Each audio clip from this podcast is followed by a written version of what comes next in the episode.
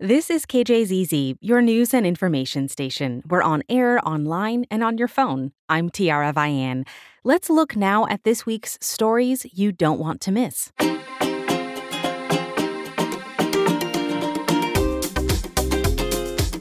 It's the podcast designed to catch you up on some highlights from our community. And thanks so much for listening for the week of June 5th, 2023. Scottsdale has long been one of the most popular destinations for snowbirds, retirees, golfers, baseball fans, and other tourists seeking warm temperatures and desert landscapes. But as KJZZ's Phil Latzman tells us, it's more recently become party central for bachelorettes, and a lucrative cottage industry has been springing up around all that revelry. It's time to party on pedals with the girls. All right, buddy, we're gonna start pedaling. Here we go. Let's go. Pedal, pedal, pedal. This has become an all too familiar sight and sound in Old Town Scottsdale. A 14 seat bike piloted by a driver filled with women celebrating an upcoming nuptial. The bachelorette parties have really helped grow our business. Um, I would say during the spring season, um, we're probably doing 150 bachelorette parties a week or so at least out of out of over over 200 groups. So, I mean, bring them on. We, we like having them here. That's Robert Mayer, president and founder of Arizona Party Bike, those bars on wheels that carouse around Old Town. They're they're here to have fun. You know, they they most likely want to consume alcohol. They want to be seen. They want to get out there. Afterward, they're going to go out to dinner. They're going to go. They're going to go to a club. And they're going to need some help arranging all that fun. That's where Casey Homan comes in. We're the number one bachelorette party planning company in Scottsdale. So through our website, you can book a number of services like decorating and kitchen stocking, the party bike, ATV tours, VIP nightlife, really everything. We really try to create a one stop shop for everything that they need. Homan is a former tech executive who founded Scottsdale Bachelorette back in 2018. I just saw the bachelorettes coming and I said, "Well, hey, I'm local. I have a lot of great friends that are that are women and I could probably help make that, you know, planning experience a lot less stressful and a lot better than if they were to try to do it on their own." He then quit his day job when business took off. This year we're on track to do about a thousand decor setups. Um, so each week, like last week, we had our most setups ever, which was 40 groups that had booked us. Um, and our website itself is getting about 20 to 25,000 visitors a month. Why has Scottsdale become this headquarters for bachelorette parties? Um, I think it's a combination of the weather and also just how much Scottsdale has progressed over the last couple years in terms of all the amazing nightlife and all the amazing restaurants. But there's another major reason, says Mayer. The bachelorette contingent was kind of growing over the years. By 2018, 2019, you really started to see it take shape. But then after COVID is when it all really it really got crazy. And that's because Arizona and Scottsdale did not have the type of COVID restrictions in place that other destinations did. The Batch app, which calls itself the top bachelorette party planning platform for groups, says Scottsdale is now a top destination for these festive gatherings, second only to Nashville. Mike Petrakis is CEO of the Batch app. He says they've helped arrange over 11,000 bachelorette parties alone in Scottsdale this year. Scottsdale is our number two location in our marketplace. We have 22 different cities, right? Nashville has traditionally been the big winner throughout the 2010s era. Scottsdale, you know, 2020 and beyond, especially in the last like two years, has really created a, a name for itself. Sarah Sprague is the Batch App COO, and she explains the reasons besides COVID that Scottsdale has become so popular. People love a desert moment. So it really is the backdrop is beautiful and it can serve any type of people. So you want a party, there are the day parties in Old Town. You want a spa day, there are the spas. You want to do outdoorsy stuff, you can go to the desert. So you can mix and match an itinerary for all types of parties and get the little pieces you want and most importantly have great photos. And that adds up. According to their research, the average bachelorette party group will spend over $10,000, bringing potentially hundreds of millions of dollars in extra revenue to the area each year and word spread quickly to these happy visitors ready to ride the party bike for the bride to be. Yeah, it's warm. There's pools. There's a lot of stuff to do. It's a centrally low, not centrally, but everybody can get there pretty easy. No one's gonna turn down sunny Scottsdale when I mean I live in North Dakota, so weather is not nice there. This is definitely one of like the party places where like last weekend one of my friends also had their bachelorette party here, so definitely recommend this place. But it's not for everyone. I think I would choose something more more like water destination like like a Havasu or something, or even the river where we're from. Just more scenic. Like the desert is not as scenic. Like it or not, it's become part of the scenery in Old Town Scottsdale as party bikes roam the streets and transform the West's most western town into the West's most bachelorette friendly town. In Scottsdale, Phil Latzman, KJZZ News. Cheers, you guys!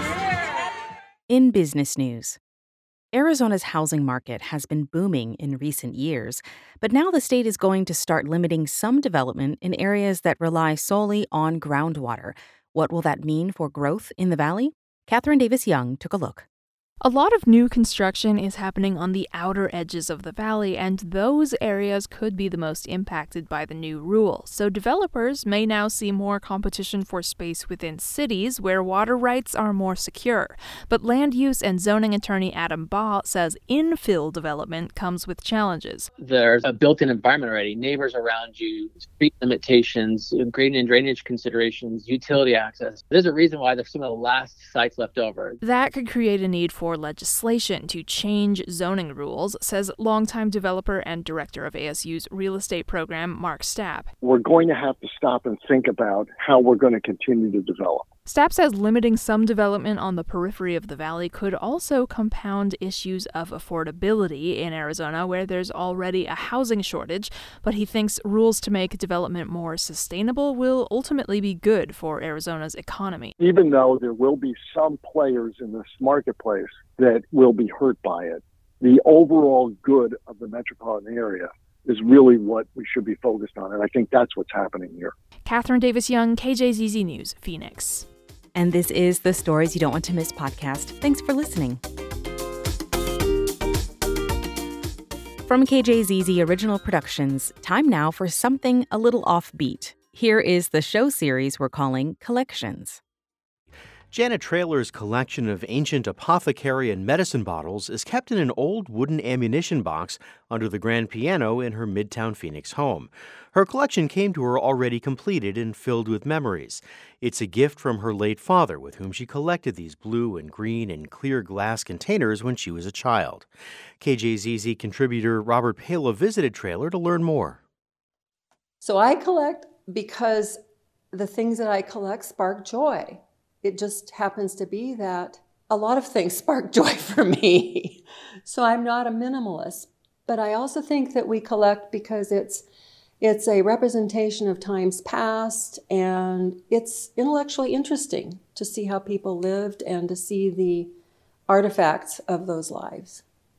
I ended up with this great stash of bottles by being the daughter of an inveterate collector of odd items. But at that time, this was in the early 1960s, and the family entertainment for a family that had limited resources included sort of spelunking, not in caves, but in the mountains, and in particular in the abandoned mining dumps around Buena Vista.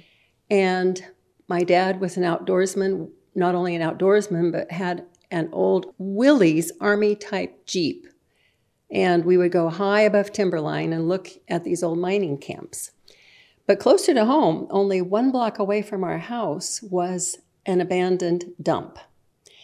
And this provided hours of cheap entertainment for our family. My dad would come home from work, you know, unlace his boots and put on another pair of boots, I suppose. And my siblings, sometimes my mom, I sometimes would go and help him. We were his little pack of archaeologists with our little spades. So during that time, my dad and the family collected dozens, dozens, dozens of these bottles. And fast forward after his death, I ended up with his collection, which is now my collection. And most recently has been housed in a wooden ammo case People come, they see this under my piano, they say, Are you waiting for the apocalypse or whatever? And I say, No, no, no, it's my dad's bottles.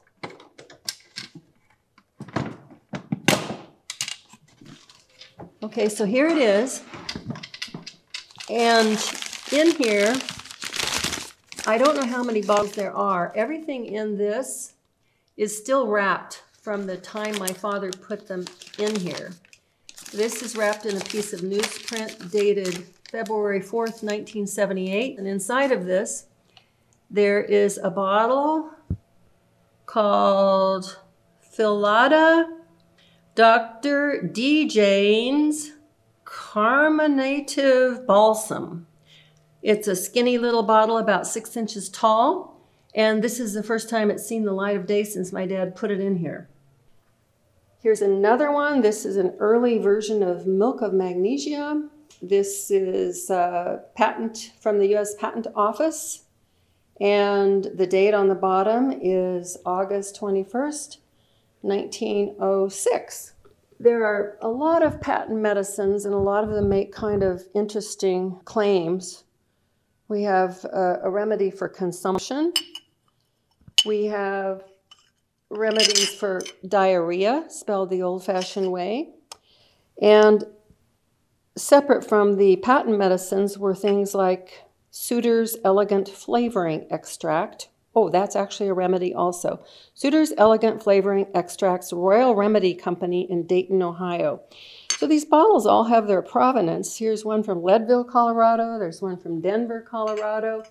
They're from large cities, small cities, Chicago. There's one from New Mexico. It's quite a range. They do not have paper labels. The labels were essentially molded into the bottle. So it's this raised lettering that's very tactile and actually quite beautiful. Many of them have a nice kind of a pearlescent look on the exterior just from being buried for many years. I think my dad kept these kinds of things because he had a fascination for ephemera, he had a fascination for how people lived, he had an aesthetic appreciation that maybe wasn't about museum pieces or art in the conventional sense, but he had an aesthetic appreciation for these items. That was Janet Trailer describing her collection of bottles. You can see photos of her collection and hear more in our collection series at kjzz.org. In education news, the free application for federal student aid, or FAFSA, is the form college bound students and their families use to get federal funds to help pay for school. Arizona's FAFSA completion rates are near the lowest in the country. From our education desk, Bridget Dowd reports the state is taking new steps to change that. The Arizona Board of Regents has launched Arizona College Connect. It's a platform that allows high school counselors to see which students have filled out the FAFSA so they can reach out to those who might need help. ABOR Chair Fred DuVal says Arizona is a poorer state that actually has more kids eligible for federal aid, yet FAFSA completion rates remain low. The percentage of counselors per thousand students is among the lowest in the country, and I'm sure most of our individual counselors are superb at what they do. There's just not enough of them. Just by finishing the form, a student is 84% more likely to enroll in a college or trade school immediately after high school. DuVal says that explains why Arizona is also behind in the number of students who pursue higher education. Bridget Dowd, KJZZ News, Phoenix. And this is the Stories You Don't Want to Miss podcast. In Tribal Resources, which is supported in part by a grant from the Catena Foundation. Here's Lauren Gilger. State funded psilocybin research is coming to Arizona. The state announced it will award $5 million in grants for researchers to conduct clinical studies on hallucinogenic psilocybin mushrooms for their potential mental health benefits, especially for veterans. And Arizona is just one of many states around the country that's moving toward legalization or decriminalization of some psychedelic drugs. But growing Western interest in these drugs has many indigenous people sounding the alarm. These are plants they have been cultivating relationships with for millennia, they say, and to do it right, Western medicine should create bridges with traditional knowledge holders. Ceridwen Cornelius wrote about it recently for Science, and I spoke with her more about it. It goes back thousands of years, but I think we don't really know because the archaeological record is not clear, especially when it comes to things like mushrooms that don't preserve well in the archaeological record. But we do think that there's there's some evidence that it goes back maybe 5,000 years. It just it's it's difficult to say really. And describe for us how, you know, these cultures have traditionally used these kinds of psychedelics. So, over these thousands of years, they have cultivated relationships with plants and fungi and learned about them, developed rituals surrounding them, incorporated them into their culture, into their belief systems. They often consider them to be relatives, like family members, and are sacred. Um, and in a way, they've developed a science around them. You know, learning learning about them as medicines, developing that culture around them, and learning their effects on people and on the community. Mm-hmm. So now now, as we're seeing Arizona fund research into these, as we're seeing sort of a wave of interest in the broader Western culture and in medical communities into psychedelics and the uses that are being shown from them, we're seeing, it sounds like at the same time, some indigenous people speaking out about this and sort of saying, you know, don't forget this side of history here. What are you hearing? What are their main concerns? One of their main concerns is, as I mentioned, they are considered family members and very sacred to these communities. So when these family members themselves, the, the plant medicines and the knowledge surrounding them are taken out of these communities, often in historically they've been taken out of these communities dishonestly or the knowledge has been stolen. Mm-hmm. Um, and now they are being used in ways that are not according to the belief systems of these people. So they're they're being considered medicines like pills essentially they are being um, monetized and often used in in disrespectful ways separated from their sacred sort of container that they have in indigenous societies separated from reciprocity with nature from community. And all of these things are deeply hurtful to indigenous communities this is what they have told me mm. that that it's just it's like taking a family member away from a society using it in a way that it wasn't mentioned it's disrespectful to the community and it's disrespectful to the plant medicine itself which is considered sacred so that's so interesting. There are so many levels to that I want to dig into. One is mm-hmm. the cultural, obviously, and this emotional kind of side of it, which you've talked about. What about ecological concerns that are also out there? Yes, the indigenous communities who use psychedelic plant medicines tend to have this view of nature where everything is reciprocal, where that nature is kin and relatives. And so often the way that they're being used clinically now or in, in just the underground use, that is completely separated from the connection to nature. Um, and they're considered maybe more like pills to take yeah. um, or something to use. And so much in, in, in our you know non-indigenous Western societies are things like we consider nature to be resources, something to be used. Mm-hmm. And, and that is not the way it is considered. So that is again deeply hurtful. That's so interesting because it's such a different way of thinking about these things. Yeah. What mm-hmm. about this idea that this is intellectual property and that there may be issues to address there? So indigenous peoples have been cultivating relationships with, with plants um, over you know millennia and cultivating them learning about them as medicines developing these cultures around them. It is a science. It is you know indigenous science is a, is a different kind of science to western science. And therefore they have preserved this knowledge over centuries and consider it many of them consider it to be their intellectual property. Mm-hmm. and it's not definitive in the in the legal sense yet. There there are there are efforts to determine whether this really is intellectual property, and that's still yet to be determined. But the indigenous people that I spoke to say this is their intellectual property, this is their knowledge base. They developed this knowledge over thousands of years and preserved these traditions and therefore they have some right to to this knowledge and non-indigenous peoples need to ask permission um, in order to use it. Okay so you interviewed two of the people who are behind a new first of its kind paper that addresses this in an interesting way. They're presenting sort of ethical guidelines for engaging with indigenous peoples in this kind of psychedelic research and practice. Describe their guidelines for us. Like are there good ways to go about this for the broader kind of western culture? So Mainly, there is reverence and respect for Mother Nature and the traditions that are surrounding these, respect for indigenous ways of knowing surrounding these plant medicines, and accountability, really.